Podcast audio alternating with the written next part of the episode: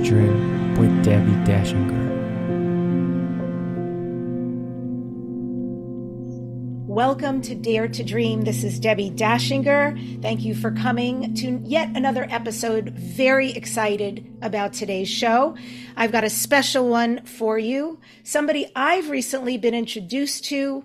I have been voraciously reading the books and it seems impossible I wouldn't have known before. And I have a feeling many of you have known about this individual and the two people about to come on, plus the being that comes through one of them. Have you ever heard of Kryon?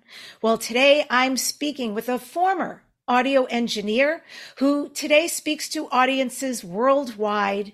It is Lee Carroll, who channels the being known as Kryon.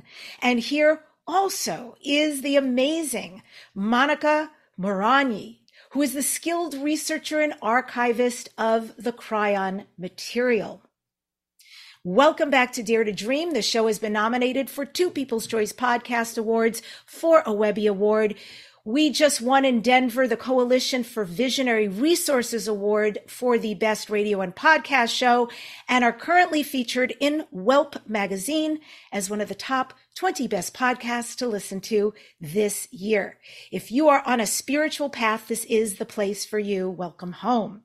This show is sponsored by Dr. Dain Heer and Access Consciousness. They do beautiful energy work out into the world. If you'd like to take a course or become a facilitator, go to Dr. Dain Heer, H-E-E-R dot com or accessconsciousness.com. I'm Debbie Dachinger. I am a media visibility specialist. I'm a book writing coach. I also have a company that takes your book to a guaranteed international best-selling status, and I do all the heavy lifting. And the final leg is I show you, my spiritual messengers, how to be interviewed on radio and podcast and get massive results. I've got a free gift for you so you can start to learn how to do these and increase your visibility, which, ahum, is exactly why you came here to be the light. Go to debbiedachinger.com slash gift. D-E-B-B-I-D-A-C-H-I-N-G-E-R dot com slash gift. Indeed, my guests today are Lee Carroll and Monica Muranyi, who work together to share the messages and teachings of Kryon's wisdom. Lee's relationship with Kryon began in 1989 when he experienced a profound loving energy that awakened him to an understanding that God was bigger than anything he had ever been told. Since then, Lee has produced 14 Kryon books and co-authored three Indigo Children books, which introduced the world to the term Indigo Children. And as the original channel for Kryon and a service to humanity, the Delphi Metaphysical University awarded Lee an honorary doctorate degree of science, transpersonal psychology, and metaphysics. In addition, Lee has been listed as one of the 100 most spiritually influential living people by the prestigious Watkins Mind, Body, Spirit magazine. In 2012, Monica began her journey with Lee when she launched her first published book, The Gaia Effect, and then published three more subject driven books from the collection of Kryon channels. In her books, Monica posed dozens of questions to Kryon that provided greater understandings and new realizations. Their partnership to the Kryon work has resulted in the creation of three beautifully illustrated Oracle card decks, two Kryon smart apps, and a weekly online gathering of old souls who participate in the Healing Wednesday program. You can learn more by going to kryonmasters.com. That's K R Y O N masters.com. And with that, I welcome Monica and Lee to Dare to Dream. It's so amazing to have you. We feel Whoa. so blessed. What an introduction. I actually want to just sit and listen to you continue talking. Me too. I being mean, not because you have our bios, just because we love to hear you talk. By the way, we haven't won any awards. So, so we're in such great company We with you. are. So, I loved everything and you had to share. congratulations for being a big light on this planet It's and so what you are doing, reaching so many people and getting noticed for it. So this is awesome. This is a, a part of everything we teach is possible. Yes, thank you so much. I really appreciate it. It truly feels like my calling, my piece of the puzzle here on earth is to shine a light on folks like you and make that connection for others. And as I shared with you before we started, it was, I think it was a client that I was doing a Zoom with and mentioned your name and how into you she was. And immediately I Googled and looked you up and I, I just, felt so much resonance. I reached out immediately and I was so grateful to your team for being so receptive. So here you are, and it feels like Kismet. It feels like this was meant to be, this connection. I, I agree. In fact, and even before you interview me or, or Monica, I'll say there is a connection starting uh, with people like you and people like um, so, so many who haven't really been in the weird niche. We're not going to get to later. I've been doing this for so long now, it's shocking to me to see what has been predicted about this time and seeing it happen. Seeing it happen with you, seeing it happen with others, where you're discovering things that, as I would say, are- have never been in our niche before. So we're seeing an mm. expansion, not just of our work, but of, of the awareness of so many about themselves. I love that answer. Can you just illuminate a couple of the predictions that came quite some time ago that you are now seeing unfold? You know, if people had asked uh, me uh, what I'm about or what Kryon's about uh, 10 years ago, I would have had a different answer. Now, I know what this is about, and specifically the predictions that have been made all along. In fact, since I even started, is there's a shift coming on the planet. It I didn't even know that this prediction was also a prediction from many indigenous as well. As we start studying and going around the world, it's very, very similar. Uh, let's say an awakening, uh, an awareness that um, you can call it anything you want to of um, integrity. Uh, of, it, it's not religious. It's it's people being more aware of who they are. Perhaps they're um, feeling different, a little different about the creative source, what you call God. And today I'm seeing this shift. So this is one of the biggest predictions that has been here ever since I started. It's coming. It's coming. And what was coming so was, you know, uh, when I started, there was going to be the year 2000. It was going to be the Armageddon. If you studied your Bible, it was going to be all of these horror things and uh, the end of the world. Well, it sailed by, and that was the first thing that Kryon said in book number one in 1993. And he said, There will be no Armageddon. And there wasn't. And back then, it was almost hearsay to say that because everybody was so invested in it. We were going to have World War III and all that. So here we are sitting in that first prediction that has come true. And there's there's others, but that that's the basic answer. Amazing. Yes. And I hope more to come. I like how positive always his message is, how well we're going to do. Just hang in there. We're here for a purpose. That's meaningful. And so I want to get to the two of you, Lee and Monica, working together as a joint mission to share the messages and teachings of Kryon. And a question for each of you. Let's start with you, Monica.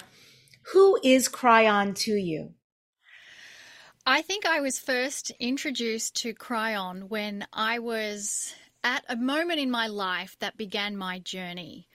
I had my husband leave me. I was wanting to have kids. My mother and father in law passed away, all within a very short space of time. I would never be even wanting to consider looking at life from a different perspective if those things didn't happen.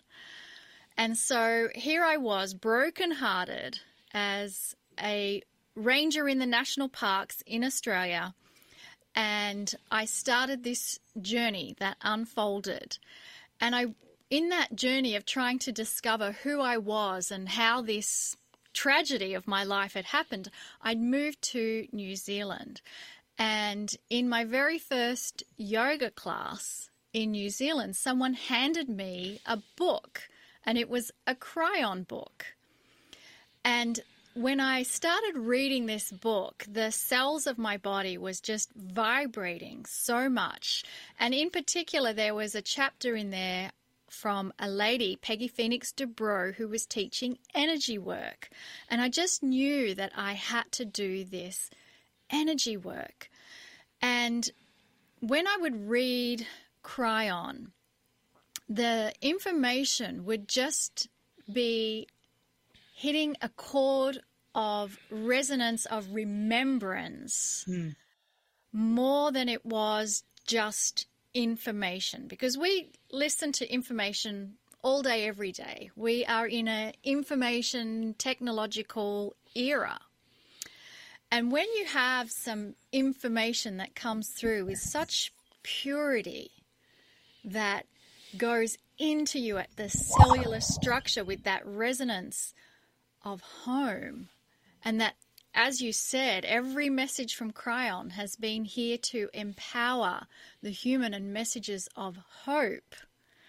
That is the closest way I can describe the energy of Kryon. And it's very difficult because we want to put one entity or one spirit being, but Kryon has always said, I'm neither masculine nor feminine. I am a group, I am an entourage. And so this is something very difficult for us to understand as the linear human being who sees one face in the mirror, one body. We want to have that one experience, and yet we are told from Kryon that our soul, the bigger you, the real you, it's a soup of souls connected to everything and everyone. And that's a very difficult concept to understand. But bottom line, Kryon is here to help guide us through the most amazing evolution that humanity has yet seen. That, and that, that's who Kryon is. Awesome. Beautiful. Do you miss the park ranger outfit at all? The four, are you at aware?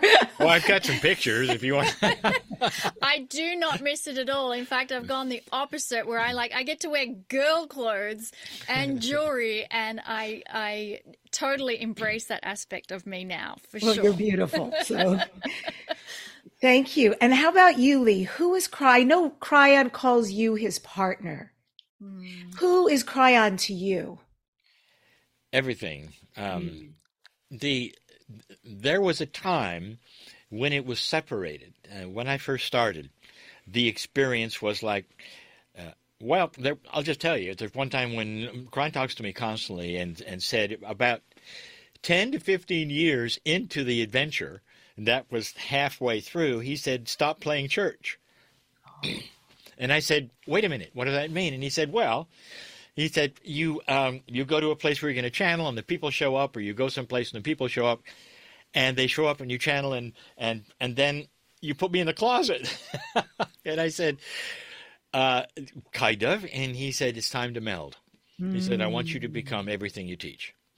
Oh my so gosh. the meld started to happen, and that was what really changed my life. And it's interesting to see how long it took for that as an engineer, as a very linear man, not interested in anything metaphysical, uh, making fun of New Age people, it took me that long to unlearn everything that I was I was told.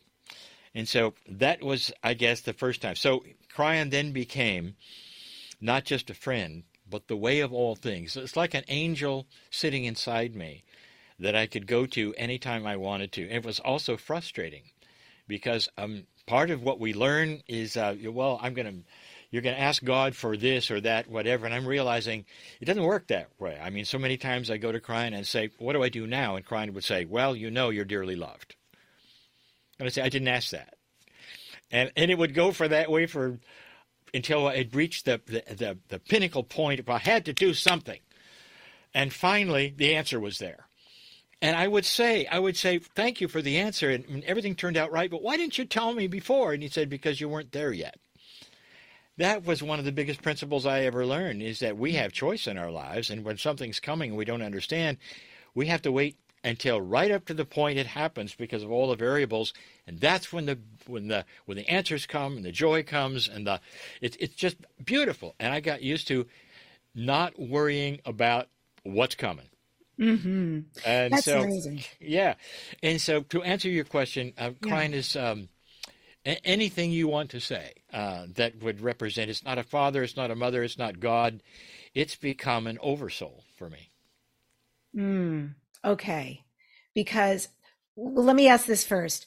Why is Kryon called of magnetic service? What is magnetic service? Okay, that that particular answer took me years to understand, and we've had even episodes on our show about it, uh, special video on it. Very difficult to give you in a sound bite, but basically, his first information was that the magnetic grid of the planet was going to shift. That's that's the compass where you can move, you can see north change, and it did. It changed more in ten years than it had in a hundred. We wind all the way now to find out to the through uh, Princeton University and HeartMath that consciousness is actually related to the magnetic grid in ways that are techni- uh, technology proven and there. So now we understand that what Kryon was going to has said is you're going to eventually receive proof that consciousness is energy. And that proof is going to come through physics, seeing it, and we did. We needed that particular thing to, to know that if consciousness is energy, that means is a player in physics. It starts to explain why consciousness is necessary and can move things and and is a is a player in actionable items. It's not just something mamby pamby that floats around. You know what what kind of consciousness it does? It's it's energy. That's it, it. took all this time to go there. So there's the magnetic connection. There's more there, but I, that's not necessarily why we came. Okay. And if Kryon has never been human and he is a collective and a non male, non female, what energetic form is he? What is he exactly and why you? And the answer is yes. And I just gave you a multidimensional answer that makes no sense in linearity. Um, how can God listen to a million people talk at the same time? The, these are the kinds of things, and, and, and Kryon is, is continually answering me with that answer when I ask those kinds of linear questions. Um, there, there's a lot more here than meets the eye. So, what part of that question do you want me to address first? Why you? I have asked that repeatedly, and Kryon said, because you, you agreed to it before you came in. He said you were prepared for it the last lifetime. He said, it's why you came. And then he told me, because you have free choice, if you had not done it, uh, there would have been someone else. So it's, it's not necessarily what we think. It's not a linear kind of a thing. You know, when this happened to me, I was in my mid 40s. And when you're in your mid 40s, you pretty well got life figured out. And I did. And I knew who I was. I was in a profession that was successful. I didn't want to change. There was nothing I needed. so this was not born out of need. And instead, something else happened. And if you want to, I'll give you that. But in all of that, this was not expected. So it took me a long time. When he said, because you chose it, oh, I said, well, why did you wait until I was in my mid 40s, you know, and I was winding down life instead of winding up life as we as we're taught happens. And he said because this is when you're the this is when you're ready. When you're done having kids, when you're done doing this, when you're settled and you don't need it and when you're paying attention. And that made sense finally to me. But there's all kinds of linear things that we're taught and think of that had to go out the window on this. Mm. Yeah. Dad, have you ever had a sense if you are Kryon in another dimension, multidimensionally, past or current lives? Both of you, by the way. This is Yeah, I've, I've never had that question because I know better. I've seen what, in my own personal life, I've seen who what Kryon is, and it's um, it's too magnificent to have ever been a human, and that's why it's not. a It's like angelic um, energy.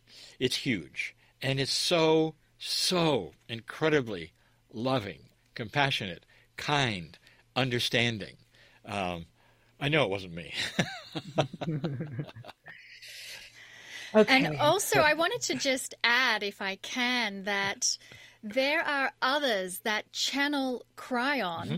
and Lee was the very first one to say, let's get everyone together on a stage and present because we're in this world of In other- competition. in other words, Everyone crowds. meaning all the people who Yeah. channel Kryon at the same time. And Lee had Yeah. them on stage in Germany. Uh, because again, we're in this paradigm where we feel like we have this competition, Yeah. and then people were asking Lee, "Well, who's the real Kryon? like this person's channeling Kryon, And you know, and now this one." you know where that's born from is that we have a beautiful, beautiful creative source, which you Mm. call God, and everybody competes for it. I mean, how many people have faced off with you in your life and said, "This is the only truth"? God is there, but my God is the one you want to go to. Don't go to His God. And, and and and so I was so tired of that paradigm because people would see me channel and say, "Well, there's some guy over there channeling Kryon. Are you going to like uh, sue him?" and I go, "Wow, "You don't understand. uh, you don't understand. That's an additive. That's a benefit. We have wonderful information now coming from two people, three people, four people." And I put them all on stage because they're worldwide from many countries and we did it twice in Europe. And so what happened is everybody channeled the same kind of information, loving, uh, empowering. It was a beautiful time. And a lot of people slapping their heads going in aha, and you know this is not a competitive thing. This is a new paradigm. Well, bless you for doing that. Uh, that must have been amazing to be in the audience for Yeah, just like. Yeah. having all those pixels come at you at once. That's a lot of. Well, you know, it was the most amazing. When I told my host I wanted to do it, even he had trouble with it. Hmm. Like, in other words, he had to get his head around it too. It's like, why would you do that? I say, to show people the grandness uh, and, and another paradigm they didn't expect of something that is happening here. Yeah. And that is, you know, there's no competition with God. Beautiful. Did you have to vet anybody first? Like, just find out, like, really is that Kryon before they Oh, I came on? listen. I threw a fleece down when I first started. Uh, I'll, I'll I'll tell you more when you when you ask the question that you're going to ask, and I know you do, and they always say, is "How did it start?" And um, I didn't believe it at all. And then even after it was proven, I didn't believe it to a certain extent, and had to wait. Ten, it was three years into it before I really started moving on it. So I was tough Good. to to I would say believe anything so bizarrely different than my reality as a linear engineer. Huh. Interesting. Very interesting. It would Hmm. be mm. also interesting to know if there's complete, well, we are all one on some level, yes. And the question is very 3D linear, which is it would be interesting to know if there's complete independence between all of you beings channeling Kryon or if there's actually a connection there. There's a connection with all of us. There's a hmm. connection with me and you. Our souls hmm. overlap. Hmm. This is something else that people don't understand because again, we are linear and and Monica mentioned it first and she said we have one skin, one face, one name and we proceed through life as independent people uh, you, you know interfacing together when what if I told you that we are all of our souls overlap? You know what the best example of that is is identical twins. Now they have identical DNA, which helps this to be visible and happen. And on the other side of the earth, one will be, and another one will be on the on opposite sides. They'll know if their mother dies together and call each other instantly. Something is connecting those two that is beyond anything we believe. Welcome to this whole idea. With overlapping souls, we're all connected as as a human race in integrity and in love. And you know where we saw that just recently, a No. few months ago, is when we saw the war begin. Hmm. And the earth took a vote. You hmm. saw it, even Switzerland. No more war. We don't want this. This is not where we're heading. We're not going to endorse it, you know. And the whole the whole planet voted almost within a day or so. They don't want this. That's a first, if you think about it. Almost everybody polarizes in the past world wars, and there's East and there's West and there's this and that, and everybody lines up to have another war, and we didn't. That should show, that shows you something. We have an overlapping consciousness that's starting to happen on this planet that says we're together in more ways than you think. Maybe not politically, it doesn't matter. It has to do with love, it has to do with compassion, and what we really want out of life. Yeah, it's a great example. Truly, it is. And hopefully, we're seeing the tides turn right now. We are seeing this. No, hopefully at all. We are seeing. I believe that we are empowered to make this change. Mm. We're not out of the woods. And Kryon said, you know, when the light turns on, ugly stuff is going to show.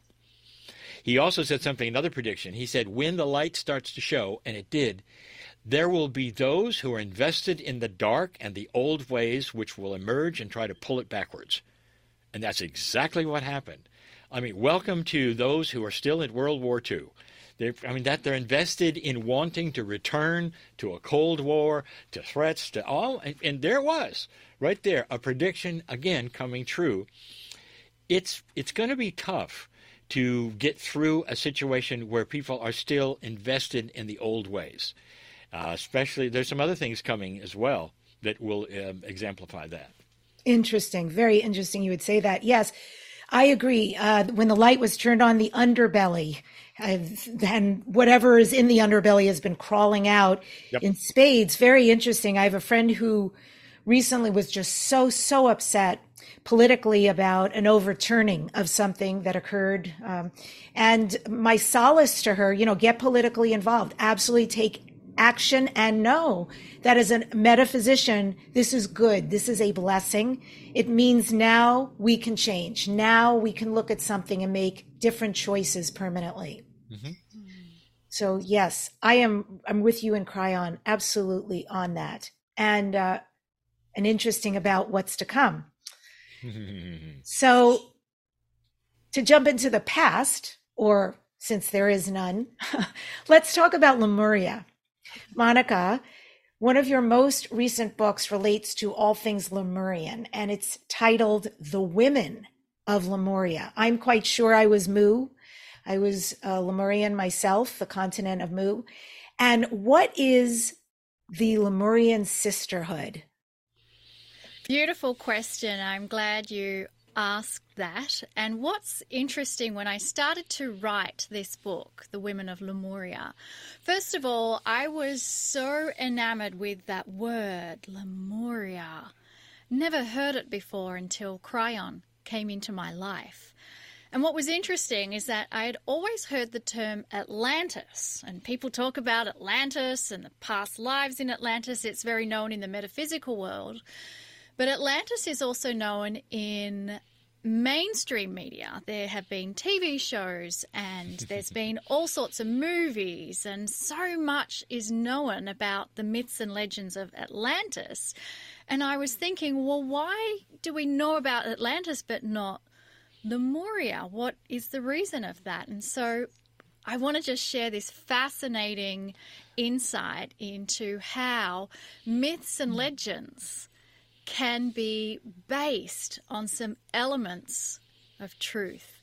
And I think I our culture is one where we enjoy myths. We love legends. Look at the popularity of Star Wars and how mm. that has just embraced us on this hero's journey, the hero's adventure.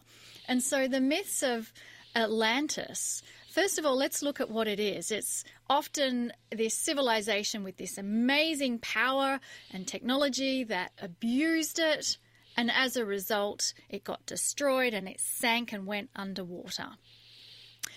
So here we have Kryon that gives us information on Lemuria, and coincidentally, there are many versions of what Lemuria is and what it represents. So it's easy to go and do research and find out lots of information that sometimes appear to contradict each other. And I always say to people, take a look at everything and just use your discernment as to what it could represent. Because often information is given to us in metaphors.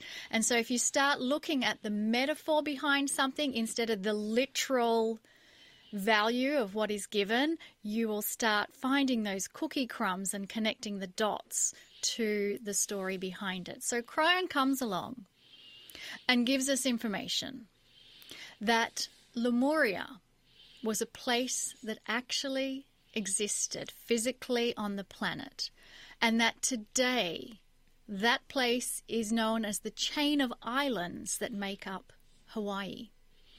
Now, often in this reports of Lemuria, you have this missing continent of Mu, the land of Mu, and how this continent was somewhere in the Atlantic or it was somewhere in the Pacific Ocean or Indian Ocean. And then all of these things happened. And geologically, when you look at these claims, none of them make sense. And yet, Kryon gave us some information that paints a very different story. And the story is this is that there was a bubble of magma that was pushed up under the crust of the earth. And all of those chain of islands that is Hawaii, if you imagine that all being pushed up from a bubble of magma underneath to create one mountain peak or one land mass, this is what Kryon calls was Lemuria, the land of Mu. And there's actually geological precedent for this if you look at Yellowstone National Park, where they have now had geologists say that there are etchings that represent glaciers that were on top of that mountain. And what could have done that? Well, it was a bubble of magma that pushed up that area that created mountains so high you had ice and glaciers form on them. So there's precedent of what Kryon is describing happened in Lemuria. And the time frame of this is about 50,000 years ago is where we had those beginnings of Lemurian civilization. So when I start questioning oh, 50,000 years ago, the only culture living today that's had that kind of history is the Australian Aboriginals in Australia. They have been living on the continent of Australia, isolated in the moment, for 50,000 years. So, yes, there's not just precedent for the geological information that Kryon's given. There is a culture that has been around for all of that time frame. And interestingly, the creation story of Aboriginals in Australia is that we came from the Seven Sisters.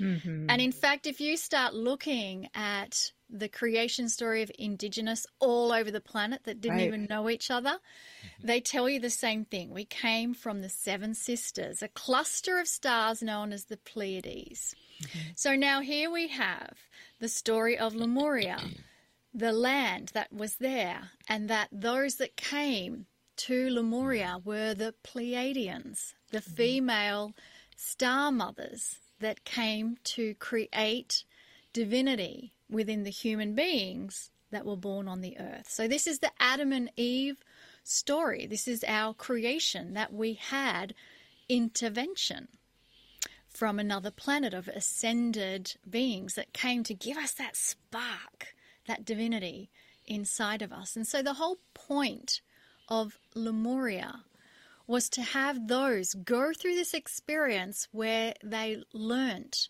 core spiritual truth from those who had had it taught to them and learnt about the God inside and how consciousness controls physics and how you are an extension of that creator. And so Lemuria's purpose, the women of Lemuria, is all about what has been given to us, imprinted within our DNA of core spiritual truth. And at a certain point in time, Kryon says the bubble of magma began to subside. And as it came down, they did not know if the whole island would sink. Mm-hmm. And really, this was the signal that the teaching direct from the Star Mothers is now at an end, and humanity is on a journey. The hero's journey begins where we are to find out what do we choose to do with our consciousness when our teachers are no longer physically there in front of us. We now have to go through our journey and decide what are we going to do with our consciousness? Where do we take it? Now that we've had the seeds planted, what will happen? And so that remembrance spills out as that Atlantic remembrance.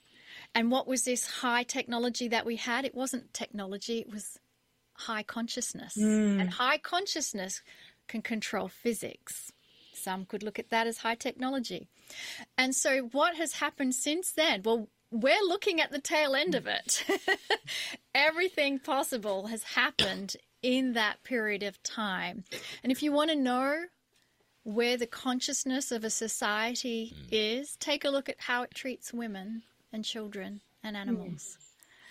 Mm. That's kind of the litmus test. And I really feel, as you mentioned before, the light is turned on, things that are ugly are being revealed, and it's time for us to clean it up.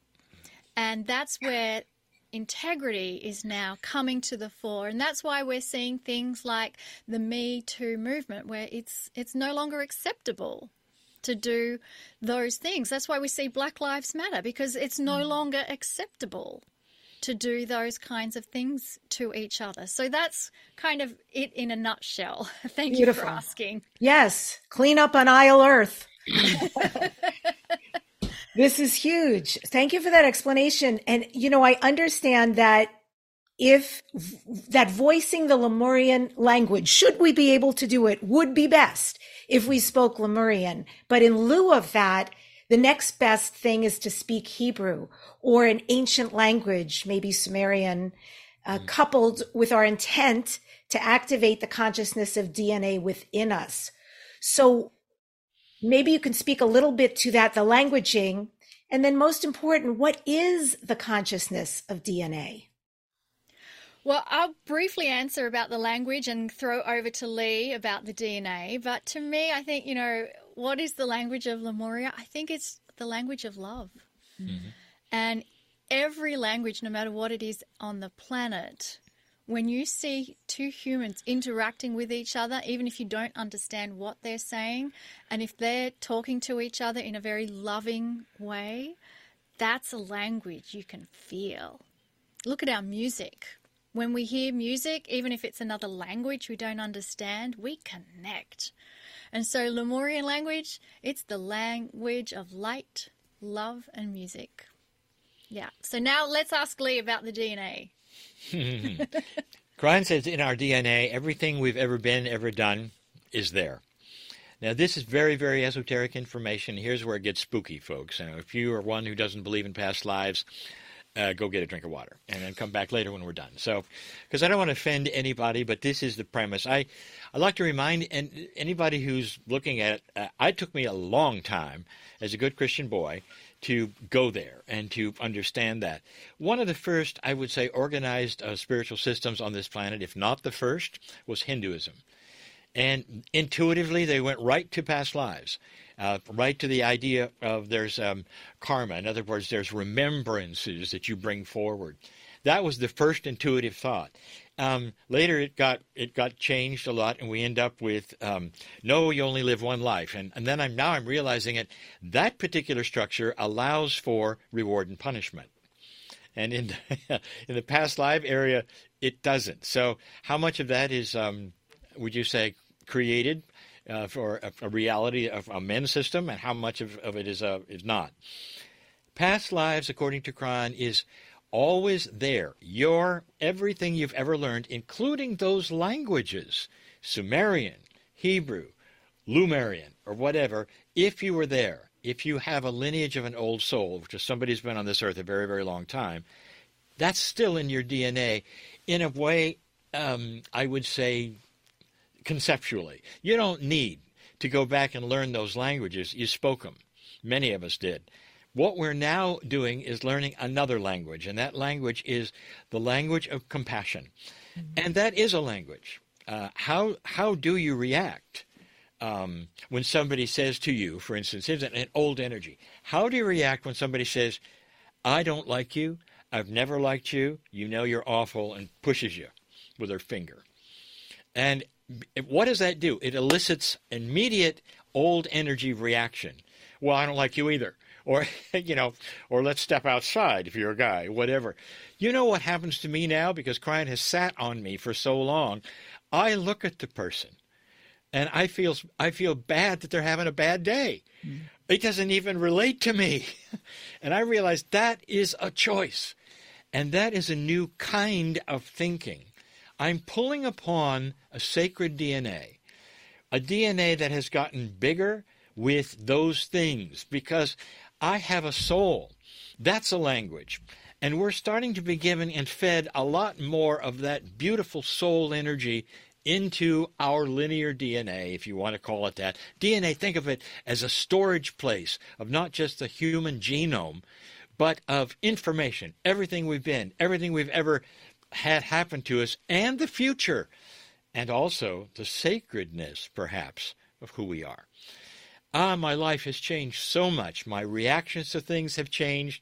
How I uh, basically the reactions. Um, I have I have learned uh, to not react, if you want to call it that, and in, and in, instead there's an examination of the issue. When anything happens, when buttons are seemingly pressed, I don't I don't react anymore. Uh, this is what, just one of the teachings of Kryon. You take a look at what's actually happening.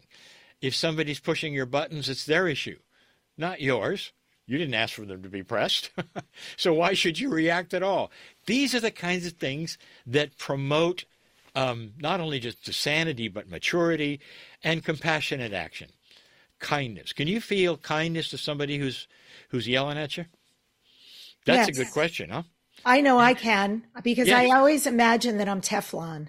When honestly, yeah. when it's happening, yeah. and that uh, just flows over me, and whatever this is for them, God bless them. You know, it's just it doesn't happen often, but when it does, yes, I am. I'm a duck. I don't absorb any of it.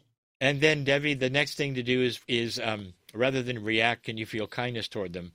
Uh, and and that's a learned thing, and I've had to learn and It took me a yeah. long time, and and I can now. Uh, there, anybody who will do that, I know is having an issue. Mm-hmm. It's probably not what they wanted to do that day, and that's a lot more. It's deeper in them than mm you know. And so this is this is our work, and that is to help people understand, realize what's happening, and realize they can turn that around as well. So it's not just, you know, what if you're one of those bullies, and you always have been? There's reasons for that. It'd be nice to know what they are, so you can relax in your life and have more kindness. All of these things are doable. We're we're changing. Human nature. If you want to define human nature, it would be the way humans react, the way humans are. And that has been the way of it forever. Human nature, according to a psychologist, is static, it never changes. This is a change. And psychologists may disagree until 20 or 30 years have gone by. But we believe, something Kryon also said, there'll come a time when sociologists, psychologists will look at this time, maybe in 50 years, maybe in 100, and say, this was the beginning of the end of a barbarous era. Oh, wow. Hmm. And so we are starting to see the change in hmm. human nature. Yeah, I want to be alive to see the fulfillment. Oh, I will. You be. will be. yeah, you you may look a little different, but you will be alive. Okay, yeah. good. And I also want to be alive for when the contact work happens. I'm I mean I've I've already done contact work, but I mean the real deal when they yeah. when the ships really come. Definitely, so. uh, and there it's. I don't think it's that far away. If you ask the majority of people, "Do you believe in extraterrestrial life?" They'll go, "Well, of course." Do you? So it's it's gone from, "Are you boy? Are you nuts?" to um, what the astronomers are telling us. It would be amazing if there wasn't. And the more galaxies they discover, and the more stuff they real to physics is the same. The chemistry is the same. So what if it happened everywhere. yes, absolutely. And I was one of those people. I was one of the deeply metaphysical, into channeling, into everything cutting edge. But when it came to UFOs, yeah. you know, I couldn't. I just really, I had no capacity for that reality. And then one day I watched an interview on TV and my whole world changed. I mean, literally, I felt like I drank a potion and I woke up with new eyes uh-huh. and said, Of course, this is the truth. And now I'm deeply involved in yep. that world. Um, I've seen spacecraft since then. I've definitely had contact. And I looked back on my life and I could see all the places I shut off where th- there were reference points from when I was very young yeah. when things happened and I couldn't process them. So I, I gave them a name. You know, they didn't exist. They were fake. I, they, I put them somewhere. Mm-hmm. And now it's, you know, I feel whole with all of it. Um, and very excited about it. I also had to get over the the idea of the fear of, oh, you know, the movies we see, it's going to be awful. And now I'm like, no, they're benevolent and most, not all of them, but many of them are so far advanced and waiting for us, wanting for us, desiring for us to be a healthy, peaceful planet and humanity. You, you truly, you truly are a leader in this and, and a future thinker. This is what we teach. The mm-hmm. movies are a reflection. I'll say it again because you said it of our fear. Uh, it's the same fear that we had of other cultures, you know, hundreds of years ago when we circle our wagons because we didn't know who was coming. And that's we're afraid of them because we don't understand them. You know, what if that were the case? What if we were the new kids on the block? And most of civilizations on other planets have been doing what we've done. You know, if you talk to biologists, they say that Earth got a very slow start of life. It happened several times and it, it took like an extra few million years even to get it going in photosynthesis. It's interesting. What if some of them, in the same creation story we have, four billion years old or so, had it millions of years before us? We would be looking at advanced um, civilization, not advanced necessarily only technically, but conscious advancement, like what we're going through now. And I agree. Isn't it interesting that all the movies are uh, they, have come to conquer us, uh, steal our water, eat us, and there's only a few who actually broach the issue that they may be friendly. I like that. Yes, and the funny thing is with us versus them, we are them. We are them. Right? if you really took a genetic test, yeah. you would find out I'm part Lyrian, I'm part Pleiadian, uh, Andromeda, Antares, etc. Yeah. We are that. We were populated here by that, and uh, it's all concurrent anyway. So. I- indeed, thank you for that. And, and, thank you. I love to hear that. Um, from someone I'm respecting as much as I do you, uh, and and because it has it, it it's going to be uh, truth. It's going to be reality sooner than later. We'll all look back and go, "Why did we go through this?" You know. oh. Why did we wait so long? Yeah. Well, I want to I want to nerd out a little bit. I have oh, to take so um and I just I'm not going to give everything away, but honestly, so this was mind-blowing and I highly recommend. I'm I'm pulling these up because I want people to be able to go get those books. I've already verbally been gushing, and people I know have been going out to get your books. Um, and just a little history. So my sister-in-law Tamara uh, had a past life regression the last couple of months, and came back and was telling me, "Oh my God, I was Lemurian." And I was on the sea, I was seafaring, and I did this and that. And I mean, it was so detailed. And then I open, now she knows nothing I opened this book and I'm reading. I'm like, oh. So I reached out to her right away. Oh my God, you were right. And so for folks who are listening, I just want to give you a few tips. And again, I'm only like the brilliance of that much of the book. You still have this much to go. And these are just things that I highlighted. Like, so this is from the Gaia effect. I want you to hear some of these Lemurian tidbits. Lemuria representative represented the relationship between Gaia and humanity. They established the crystalline grid. They imprinted their energy in the cave of creation, which contains 350 million crystals, one for each soul. Hmm. Lemurians carried the oldest Akash for an old soul. Lemuria was located, much like Monika was saying, where the Pleiadians originally landed on Earth. It was a mountain island known today as the Big Island of Hawaii. They had pure quantum DNA, and quantum DNA means one with the universe. 90% of their DNA was used then, compared to the 30% that is being used today. Populated with what the Pleiadians passed on to them. Lemurians were the original human family on Earth. They were seafaring people. And this is where the multidimensional indigo children began. When the oceans rose, the mountains sank, and magma began to flow, many left, not all, as you know. Some of you died in that. And some of you left, and many left. It was the end of Lemuria. Those who left often reestablished themselves on Easter Island and New Zealand. And ta-da, Many Lemurians are alive and back today. Hi, Lemurians. so, yeah, highly recommended. There's so much more, but I wanted to nerd out on that because the information in these books just keeps on giving. It's really You know, good Debbie, uh, I cannot. I just I don't want to interrupt you, but I do want to interrupt you. I just did. you just interrupted. You said the word. We have been to Easter Island not once, and we go there in Australia, in the middle of Australia, Ayers Rock, which is called Uluru.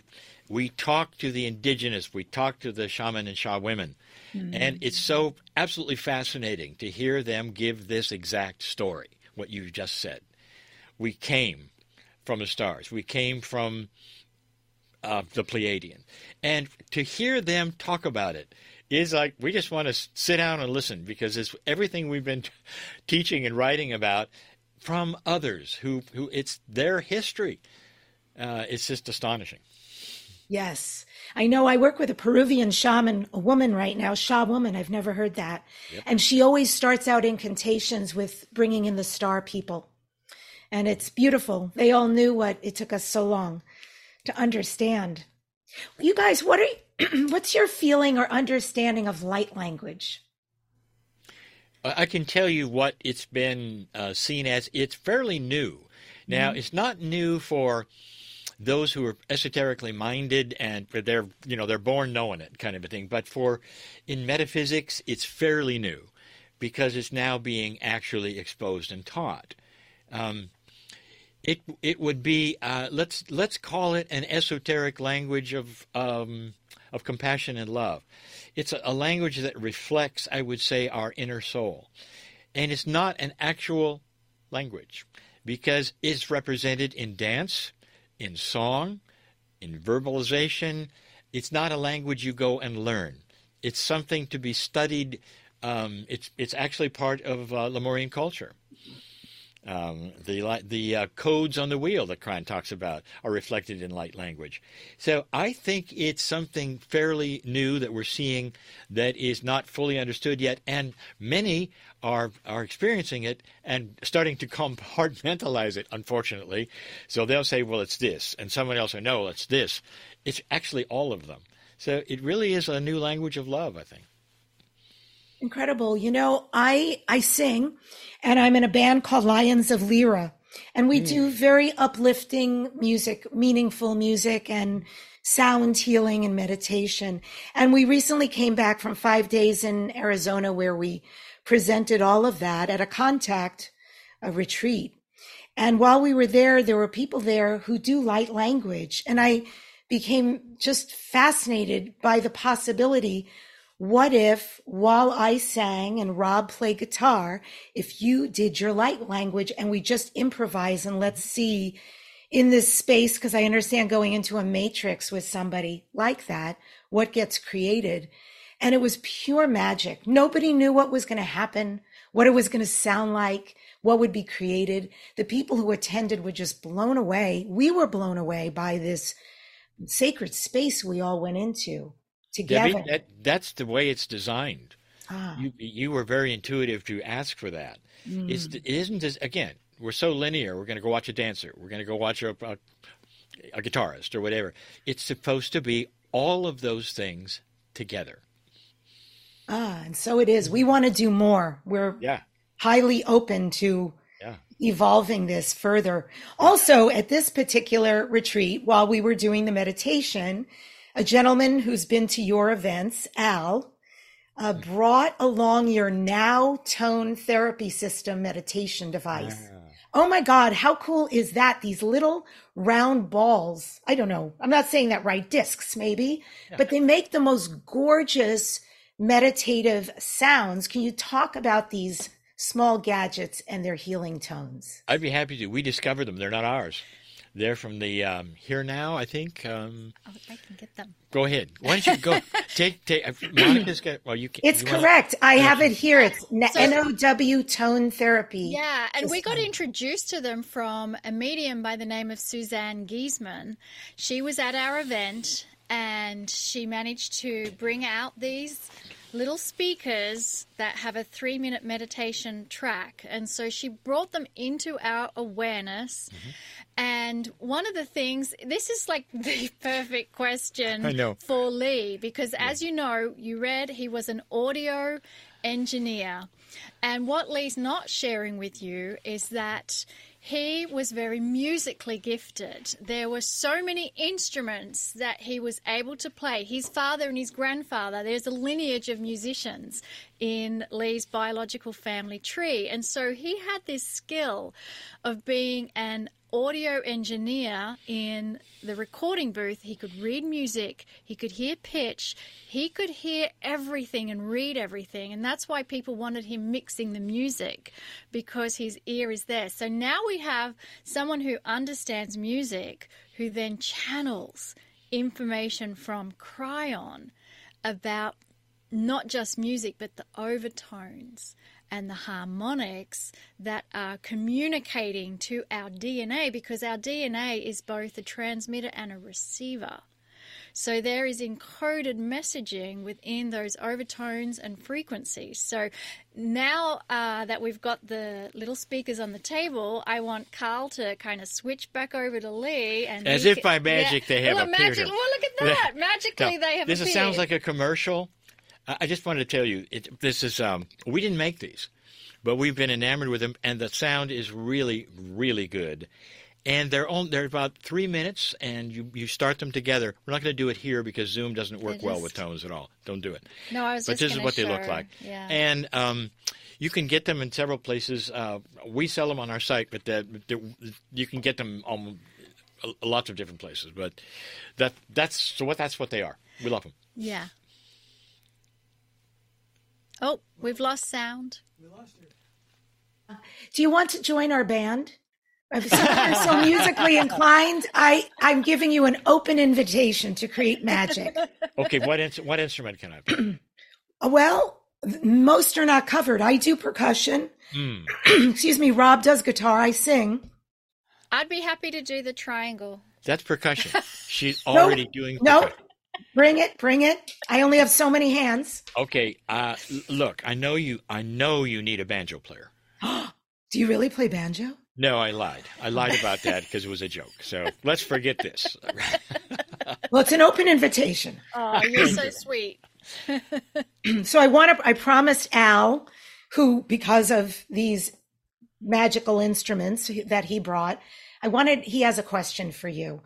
And it's about big pharma. And he said, here's his quote. I know the sentiment has been, oh, this, excuse me. I know the sediment has been stirred up the last years. This is Al. The sediment has been stirred up the last years, revealing the shadows of iniquity. How much time do you think before big pharma collapses, or can it transform into an organization that actually helps humanity? I, I think the answer to that is uh, twofold. First of all, uh, we we are now saying inappropriate big pharma because uh, there's chemistry out there, and including that mixed with supplements and, and undiscovered things from nature that will be called big pharma. So it's inappropriate big pharma that we know all about. It's the folks that are advertising after 10 o'clock at night on television, if you've got cable, that tell you you're a victim of absolutely everything and have to take something and they'll hold it up. And, uh, uh, I mean, it's just billions billions of dollars. It's taken it out of the hands of doctors and put it in the hands of, of people who are now hearing what's wrong with them on television. But the biggest thing, the biggest thing that is so unfortunate, is the ones where you'll have the pharmaceutical industry um, peddling um, drugs they know better. First of all, they know better because uh, there's new things that are better that they're holding in the drawer until they get their amortization schedules finished, uh, and then they'll bring them out. This has now become a corporate a business keeping people sick for money. There are probably cures for a lot of things out there that are not being given to us. When we discover this, we're about to, and this is what Kryon has said, um, the public will not accept it, period. It's, it's, it's going to be um, epic. I think uh, it may take a movie. Somebody with um, connections and probably overseas will do it. So, because the lobby is enormous and it'd be dangerous to produce a movie like that uh, here, we'll show and tell, and there will be those who know it and have been part of Big Pharma who will be part of the movies, and it's going to be a documentary. It may be an adventure story that sounds crazy that then they find out is real. It's eminent. And if, if I had an audience right now that I could see all of you, and I would ask you raise your raise your hand if you think that uh, big pharma is in our in our corner. I'm not seeing many hands there. So almost everyone knows this. Something's wrong. Even in what we experience, and I don't want to get political here, but even when we experienced with COVID, there was some of that going on. There was a lot of money being generated inappropriately. And it's not about who got the shot or not. It's just how that was managed and, and who got the money from where. And this is what we're talking about. You know, in a time where we all needed help, this was not a time to jump on the money wagon. And there's many who did. Um, and so that will come out as well. So it's it's it's imminent. And this is what Al, I'm sure, has heard from Kryon before. How long? We are in charge of that. And it the money is amazingly there to to keep it from happening. But there'll be a tipping point. How much money um, let's go back in time. How much money do you think was invested in tobacco in the 50s I can't even imagine because money oh. was so different. I mean, it oh. would have been gabillions now. Everybody smoked, first of all. Well, everybody, mm. but I mean, I remember going to college. Uh, no, I I went to high school with a kid who drove me because I didn't have my license yet, and he smoked. And and then, of course, he put it away. And anybody who was anybody, all of the kids smoked because it was cool. So here we came with one thing, one thing that happened. We got a message. I don't know how we got it, that the tobacco companies knew that it created cancer. They knew it. And what they did instead, not to tell us, was to create a cartoon character so they could get the kids addicted first. Oh, Wow, when we found that out, it was their downfall. Cigarettes are produced in America right now and they all go to Europe. Not here. And if you've been to Europe, you can see it. They haven't caught on yet to it. Did you know there's warning, yeah, warnings on all of the packages that'll that'll it'll end your life. yes. they're still buying them. Yeah, so, and the price point right now, I, I don't even understand how people do that or why no. they do that. But you know exactly. And I will say, you know, with my insurance, and I supposedly have good insurance, the only thing that's ever covered, ever, is pharmaceuticals. A hundred percent. Almost doesn't matter what it is. And then as far as COVID, indeed, you know, when ivermectin came out and they were starting to say, this is a cure. This will get you well quickly. It became illegal but it's not FDA approved, but it's for horses. I have a dear friend who lives in Amsterdam. She couldn't even get her hands on it because it's illegal in Amsterdam. And doctors were having their licenses removed for even giving out ivermectin to somebody who had COVID. It's insane. So we, in the past, we had choices. We had choices. We could we have the um, uh, depending upon you know who is who, you you can uh, take the jab, as we say, and there's and all that. But what if you also decided to take this and that with it? Well, it became illegal.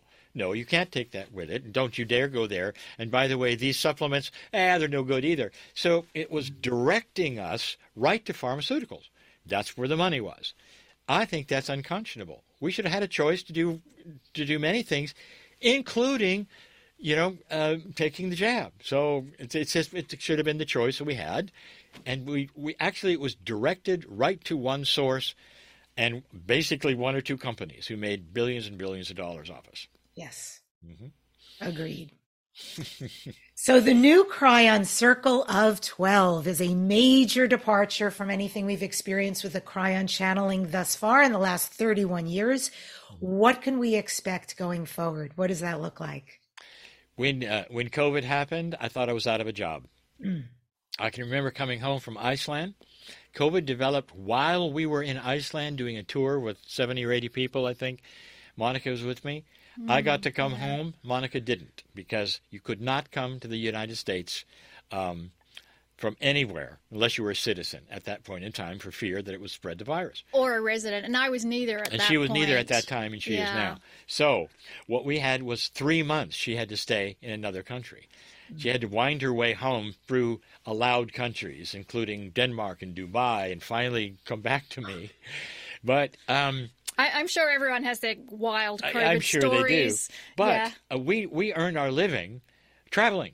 We would go to various countries and we would give seminars uh, all over the world and all over the states and all. And when that hit, we couldn't even travel in the states because there was nobody who could assemble anymore. You know what I'm talking about. You couldn't have meetings. we thought it might happen and we'd be okay in two or three months. We didn't expect like two years. So I thought I was out of a job, and suddenly things came together in a way that was miraculous. Uh, when that happened, by the way, I will tell you something I had learned from Kryon don't react. So I had a moment of, and then I realized there was another thing happening a shift of paradigm of what I would do. I had been in as an audio engineer and broadcast most of my life in one way, and we had met so many of these great people who were doing some streaming. I called a friend, Carl, who is behind the cameras right now, uh, and Greg, who did all the audio, and called them and said, Let's change the paradigm. How would you like to build a studio and do something different? And within weeks, we had our studio. And then, and then we, we tried some things that worked and some things that didn't. And finally, Kryon said, stop all that. You've got something new to do. And Kryon gave the paradigm, how to do it, and even how much to charge. it became Healing Wednesdays, where we would interview healing guests and people who are making changes around this planet every single week, 52 weeks a year. Yeah. And you know what's so beautiful about that story? I mean, you've got your own reality going on that you are responding to and coming up with a solution to. Mm-hmm. But then there's a whole world out there feeling cut off, wanting guidance, wanting connection, wanting direction. And when you're up in weeks with your studio built, doing Healing Wednesdays, being able to connect with folks, now they've got that connection they need so much, even in their home. So how Debbie- beautiful. Debbie, you will be the first one to acknowledge and know exactly what I'm talking about. We reach more people in one week hmm. On the air with one program Yep. than we did all year long in the old paradigm. This is the way it should be. Mm-hmm. And this is exactly what I teach when I teach spiritual messengers about being interviewed. Why would you be interviewed? Tell me how many people you can reach on stage, and they're not you or Kryon or Monika. Sure. So, like, if they reach a hundred people in an audience, that's great. Now let's talk about a show that's got a half a million, couple of million, whatever the reach is. Yeah. It will change your life with visibility. It's so important right now. It also changed my my thinking. I always was in kind of a closet, um, metaphysical, spiritual closet. I'm a channeler. Who wants to meet a channeler? And most of, most people would say, "I don't believe in that crap. You know, don't go there. I'm not interested." And suddenly, that's not the case either. I'm on your show. Yeah. I, I mean, I'm I'm on many shows now. Yeah. Um, I've, I've even got one coming up that's um, that corporate investors want to know what's happening on the earth, and, it's oh, like- cha cha cha cha. That's and are willing to actually give a listen. I mean, why not? And in the past, that was not um, acceptable. It's just too woo woo, too weird, That almost a, a is beautiful. Well, right, exactly. The world has changed so much. I love the fact that you are Mm-hmm. bridging over into mainstream. May you, you know, bridge that for many to come because as it should be, really. So, Kryon recently said that our bodies are designed to live hundreds of years and we need to slow down and create longer telomeres. What is the teaching around this? God knows I'd like to live longer because I grew up with probably much the same as you.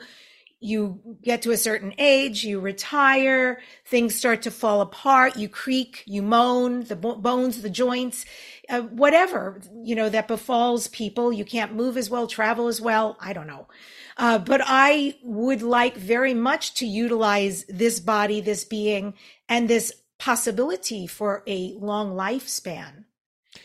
In India, there are masters who lived. Um, what what was um, Monica the uh, Dr. Naram's uh, teacher? Yeah, we've recently been introduced to a wonderful book, Ancient Secrets of a Master Healer. And within that, we're introduced to healers who live to 145 years of age. And Kryon has said that our bodies are designed to live 900 years, and that the terms that you heard in the Bible of beings living for 600 years. It's not a misprint. And so you have to ask, why is it that we are not living even to 100 years? And the answer from Kryon partly is linked to consciousness. The other part is that it's a program that we have. And so, how do we get out of that program and into the new program of longevity? And may I ask you, is that program collective consciousness or something else? Part of it is collective consciousness and it's expectations of how long do you feel you are going to believe that you can live? And so mm-hmm. collectively, we are told one thing. And so it is up to the individual to say, that's not my reality. So you're actually like a fish swimming upstream against the current. Only those that have that real conviction that you can do it, they can make it, but it's a lot more difficult because they're swimming against the current. Does that help explain how? I'll just um, we can go. Yeah. We can we can keep going and saying, since we know consciousness is energy and it's been proved in these last years that it is actually energy. Think for a moment. Do you or do you not have control of your cellular structure? Now, Yes. most people will say, well, most would say, no, we were told they're autonomic uh, and we only have to do this and that. The whole idea of think yourself well is, a, is, a, is uh not really true. And yes, it is. and and uh, Dr. Bruce Lipton has proved it in uh, the father of, of, of um, epine- Ep- epigenetics. I have the trouble with that word. The, the thing is this what if every morning, if you awaken, you expected to live a lot longer than any of your uh, of peers or parents lived. Not only that, you started counting what you were grateful for. Um, you started looking at all the things that make sense on the planet, how you were going to work that day. In other words, you are starting to fill your cellular structure and it chases away worry, anxiety, fear, all the things that make you older and stop longevity. And that is what has been proven. People who worry about things die early. Think people who are always in fear, they die early. Now, the big one. I had a friend who became my insurance man, my life insurance man. I went to high school with him. And we were really good friends. Um, but he was a, a hypochondriac, if you want to say that. He was afraid of, of everything. And over his lifetime, he caught everything he was afraid of and died about six years ago. He's my peer. He died six years. I mean, and I wanted to say to him, Herb, you created absolutely everything. And that, that weakened your body. Every single, every single thing you caught weakened your body.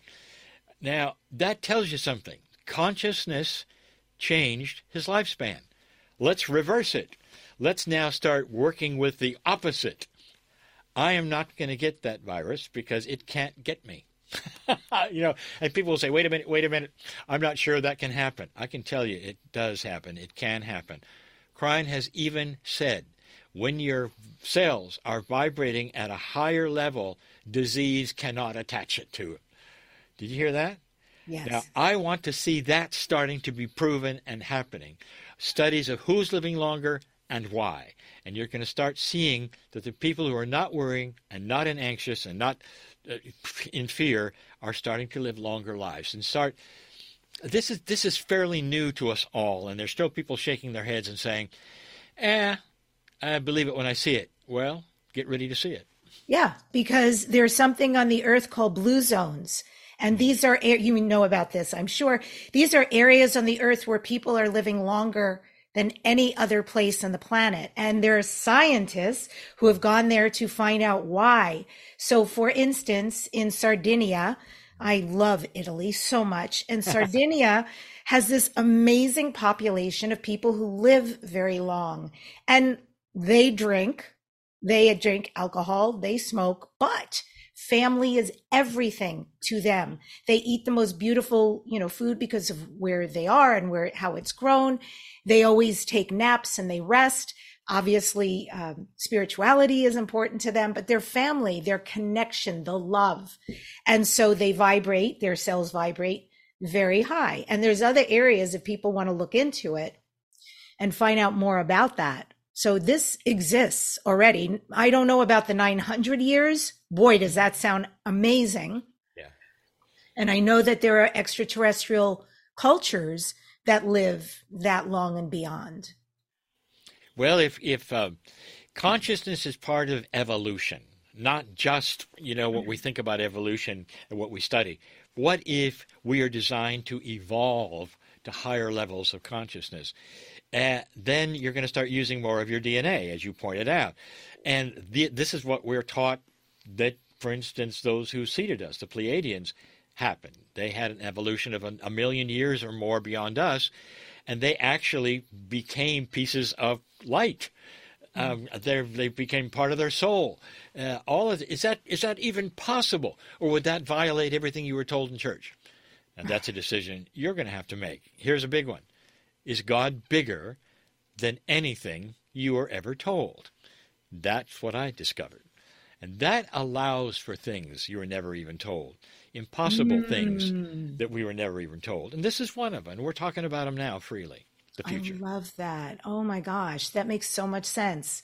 To recognize God is bigger than anything I was ever told. Therefore, you as a creator can conceive and achieve bigger than you ever imagined and live a life grander than you ever supposed, et cetera, et cetera. That's like a ripple.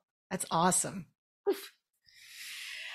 Um, I have two final questions. So, just following on what you just said, something so I did it this morning. I've got a beautiful giant Tibetan gong here. The sound is beyond. I got it because of the sound. So this morning I woke up, went in the living room.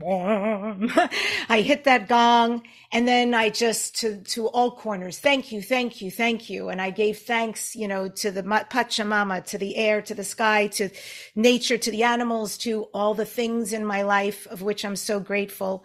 And when I was done, I took out my koshi chimes, which are um, angelical and rang those and went on with my day. Also set an intention. Do you both have a ritual or practice that keeps you grounded or centered. And if you don't mind to each tell me what that would be. Who wants to go first? I think I don't have necessarily a specific ritual how you described. Instead, I have, I feel, access to tools given through Kryon's wisdom imparted to us that I draw upon in the moments that I need them. And honestly, Lee is part of that drawing on tools for me. So when I'm not able to create it for myself, when I voice it to Lee, he will remind me and put me back into that area. And so mm. I'll just give you an example when I have someone who is going through a challenging situation and my heart is so, oh, caught up in their challenge, one of the things that has helped me to go through it, there's this Hawaiian prayer, Ho'oponopono, which is so simple, where you just say, Thank you. I'm sorry. Forgive me. I love you. And when I just use that prayer again and again, what it's doing is pulling me back into the authentic authentic me, the hmm. soul me, the bigger me, which is not in fear, concern, or worry for that situation. It's trusting in the unfolding of divine order and divine synchronicity for it to be however it will be and not to anticipate the outcome, but to be in the divineness of the outcome. And when I can put myself into that place, that's where all the concerns dissipate And then if I create from a place where Dear Spirit, bring me what it is that I need to have, or bring me something better than what I can even imagine, then it opens me up to what I can't even contemplate is going to come. So, not so much rituals or tools, but it's a it's a way of being that continues to expand, especially with Kryon now having us go into what's called the Circle of 12, where Kryon's really guiding you to get in touch with that magnificent peace within you, which we've never been taught we can do. We've never been taught we can touch our soul and get into our soul. And what's our soul? Our soul is overlapped with everybody else's soul. Mm-hmm. So thank you for being part of this divine creation that was already known by our soul overlay before we even came onto the show. It was already known. We just had to show up. Oh, I love that. Thank yeah. you. That's super beautiful. Yeah. well, you. um, I'll have what she's having. Yeah. um, you know what she has just described is a part of part of what used to be practicing and a little bit of ritual and that kind of has become automatic. And for me, there's still one thing I do besides everything else. I believe in gratitude. And the, um, the very things that she spoke of, I'm doing as well. But I start my day when my feet hit the floor. When I swing them over and they're on the ground, out of bed, I find something to give gratitude for. And I do it every single day of my life. And when there's one thing to give gratitude for, that always follows by three or four or five others that I can think of for myself. And so that first few moments of my day always starts with gratitude. And I think that has helped me a great deal to relax into whatever happens because I realize that in what I do in life, there's a lot of variables, a lot of moving parts. And of course, you could you could uh, be uh, swept up in the fact that they're not all moving correctly. and those and, and I just stop worrying about it because I'm so grateful and that has changed everything for me. And that's have, that's been I've been doing that for some time now. So that's that's where this is for me. Excellent. Um, just to remind folks to find out more about Lee, about Monika, about Kryon, you can go to kryonmasters.com and it's K R Y O N masters.com. And the last question, my dears, this is Dare to Dream. So, what are you next, Dare to Dream? What are your future dreams and goals? Oh, that's a good question. I'd love to hear what Lee's are. More the same. More of the same. I will. Um, at by now, if there is a major shift in what I'm supposed to do, the old me went, "Don't change anything. I got it figured out. Don't change it." the new me says, "Bring it on." because whatever it is, it'll be better. Whatever it is will be perfect, mm. and I know that it'll be correct. So for me, I don't. I have no expectations except wow. more of the same. Wow, that's so beautiful. Mm-hmm. Mm. What do you dare to dream, Monika? Well, I think what I'm daring to dream is to show up in a more authentic way, I am so blessed that at this stage of my life, I am continuing to meet people on Healing Wednesday, people like yourself, who are just like sparks of light that inspire me to do more and be more. And so that is my dare to dream is to keep meeting sparks of light that will help illuminate my flame even brighter.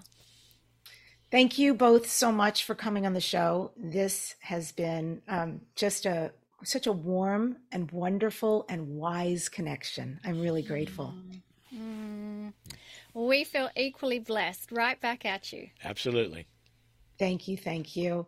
And I end today's show with this quote The same boiling water that softens the potato hardens the egg. It's what you're made of, not the circumstances. Subscribe to this number one transformation conversation, Dare to Dream with Debbie Dachinger.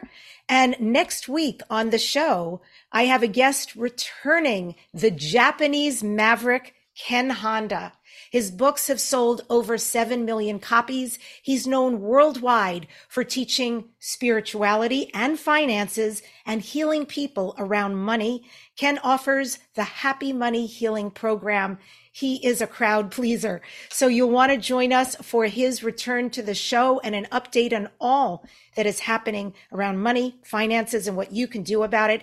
Thank you for joining us. And I hope you will take the wisdom that you heard today, one of the very many. You were designed to be 900 years. You were designed to be love.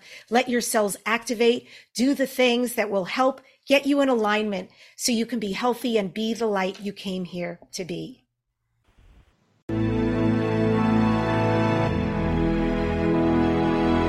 To contact the award winning syndicated Dare to Dream radio show, go to DebbieDachinger.com. Keep your excellent feedback and comments coming.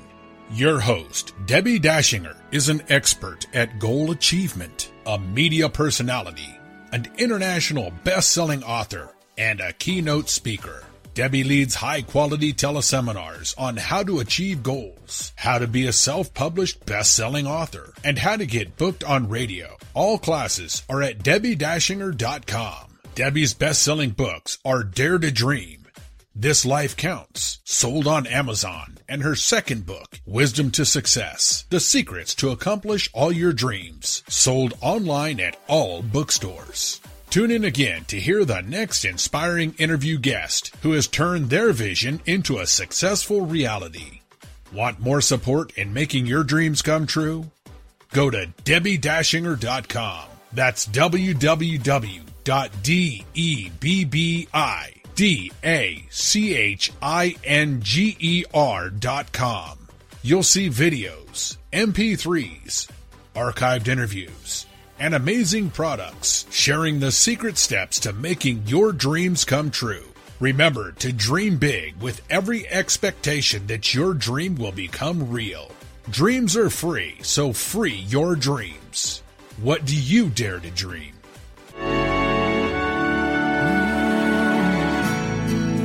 I'm standing now, waiting for my time to be all that I can be. It's so easy to forget.